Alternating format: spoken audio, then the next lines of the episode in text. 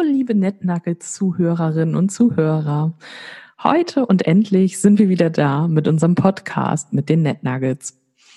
Ja, Corona hatte uns fest im Griff, euch wahrscheinlich auch. Ihr freut euch vielleicht auf die neue Folge, wir freuen uns sehr. Die neuen Folgen kommen in einem etwas neueren Gewand mit neuen Personen, die sprechen werden. Und wir sind immer noch oder schon oder gerade erst am Start von Jasmins 100-Tage-Challenge, die wir für euch vertont haben. Wir wünschen euch viel Spaß beim Zuhören.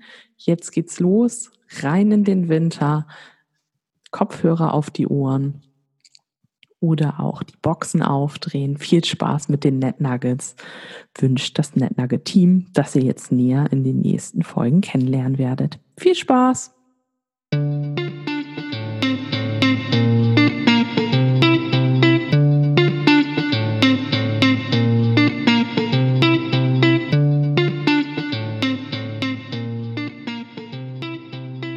Heute geht es in den Vernetzungseinsatz mit zehn unverbrauchten MINT-Studentinnen, die nur so darauf warten, eine Seilschaft zu bilden.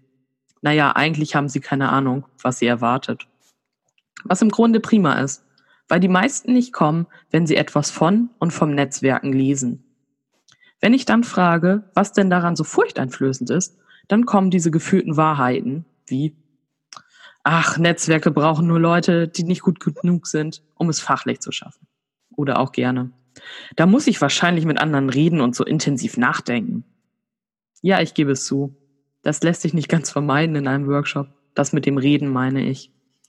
Ich muss die Truppe dann nur einschwören, dass sie der zweiten Gruppe von nächster Woche nichts erzählt.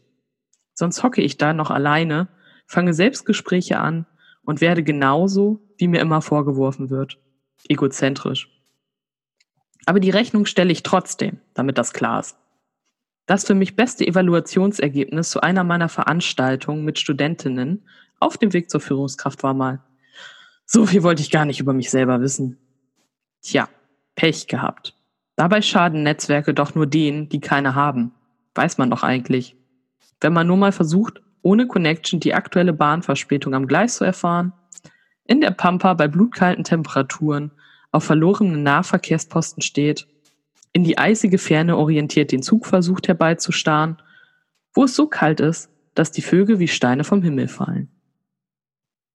Manchmal habe ich das Gefühl, dass ich mit meinem mobilen Funkloch unterwegs bin.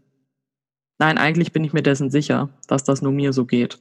Denn irgendwie stehe ich in den schlimmsten Fällen immer alleine da, mit der Katze vom angrenzenden landwirtschaftlichen Megabetrieb. Und ihr Blick sieht wie jener von Professor McGonagall aus, die nur darauf wartet, dass ich verschwinde, weil das große Wizard-Meeting gleich beginnt, von dem ich natürlich auch nichts weiß. Hatte halt heute Morgen auch die Eulenpost verpasst. Sorry. Musste zum Zug. Nix wissen ist einfach das große Problem ohne Netzwerk. Oder auch die ganz große Chance auf den Seelenfrieden und möglicherweise das Versprechen eines traumhaften, tragikomischen Blindspottings durch das Hier und Jetzt. Denn dann kann man auch diese Verschwörungstheorien ungestört von hinderlichen Fakten entwickeln. Lieber in einer Twilight Zone des Ahnungslosen herumstochern und überall Gefahren vermuten. That's thrill. Lieber alle verwirren, wenn man sie nicht überzeugen kann. Lieber mit dem Kopf immer gegen die gleiche und gern genommen auch selbige Wand rennen, weil das stärker macht. Lieber allen anderen sinister vorwerfen, dass sie selber nur auf der sonnigen und flauschigen Seite des Planeten, von Musen geküsst und auf Götterknien geschaukelt werden. Lieber an spooky Wizards Meetings glauben, als man ganz klar zu erkennen, dass Konspiration wirklich in Männerklos, Vorstandsetagen und Alumni-Clubs der Elite-Universitäten so passiert. Nix Wissen kann auch ein Segen sein. Kann ich ein disharmonisches Lied von singen mit vielen Strophen. Das ist auch das einzige Argument, das ich wohlwollend akzeptieren kann, wenn jemand sich vom Netzwerkveranstaltungen fernhält. Sorry, aber ich kann nicht mehr ruhig schlafen, wenn ich noch mehr über Netzwerke und Machtverhältnisse weiß. Ist okay. Ich verstehe das nur zu gut. High five, Digga.